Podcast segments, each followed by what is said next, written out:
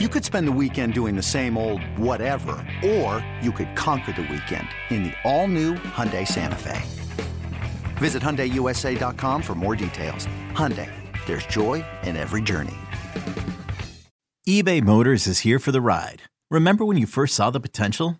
And then through some elbow grease, fresh installs, and a whole lot of love, you transformed 100,000 miles and a body full of rust into a drive that's all your own. Look to your left. Look to your right. It's official. No one's got a ride like this. There's nothing else that sounds like, feels like, or looks like the set of wheels in your garage. With over 122 million parts, you can make sure your number one ride or die stays running smoothly. So there's no limit to how far you can take it. Brake kits, turbochargers, engines, exhaust kits, roof racks, LED headlights, bumpers, whatever your baby needs, eBay Motors has it. And with eBay Guaranteed Fit, it's guaranteed to fit your ride the first time, every time, or your money back. Plus, at these prices, well, you're burning rubber, not cash.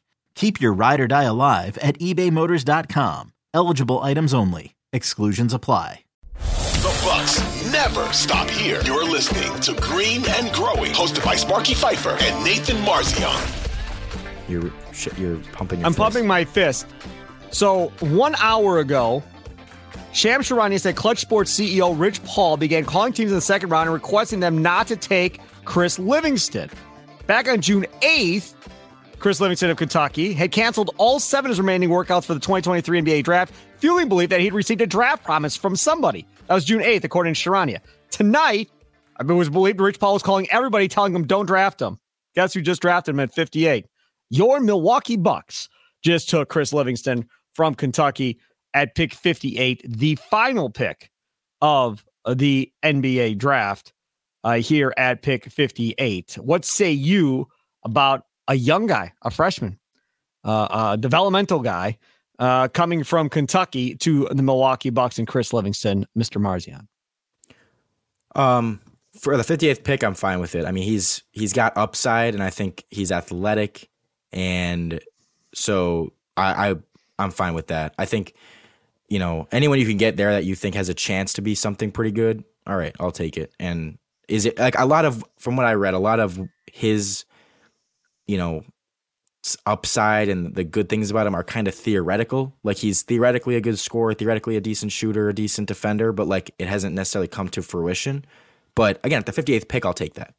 Yeah, no doubt about it. Uh, okay, so uh, this is what it said. Givony said uh, from ESPN Livingston's jumper was streaky in high school, but he has shown some ability to make shots with his feet set throughout his career, the evolution of which will play a big role in how he's perceived as an NBA prospect. He also has some multi positional versatility defensively with his length, strength, and toughness.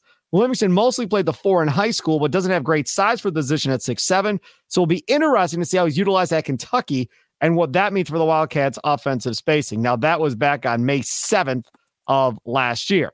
Now, here is post draft analysis. Jeremy Woo uh, talking about the fact uh, of him getting drafted now by the Bucks.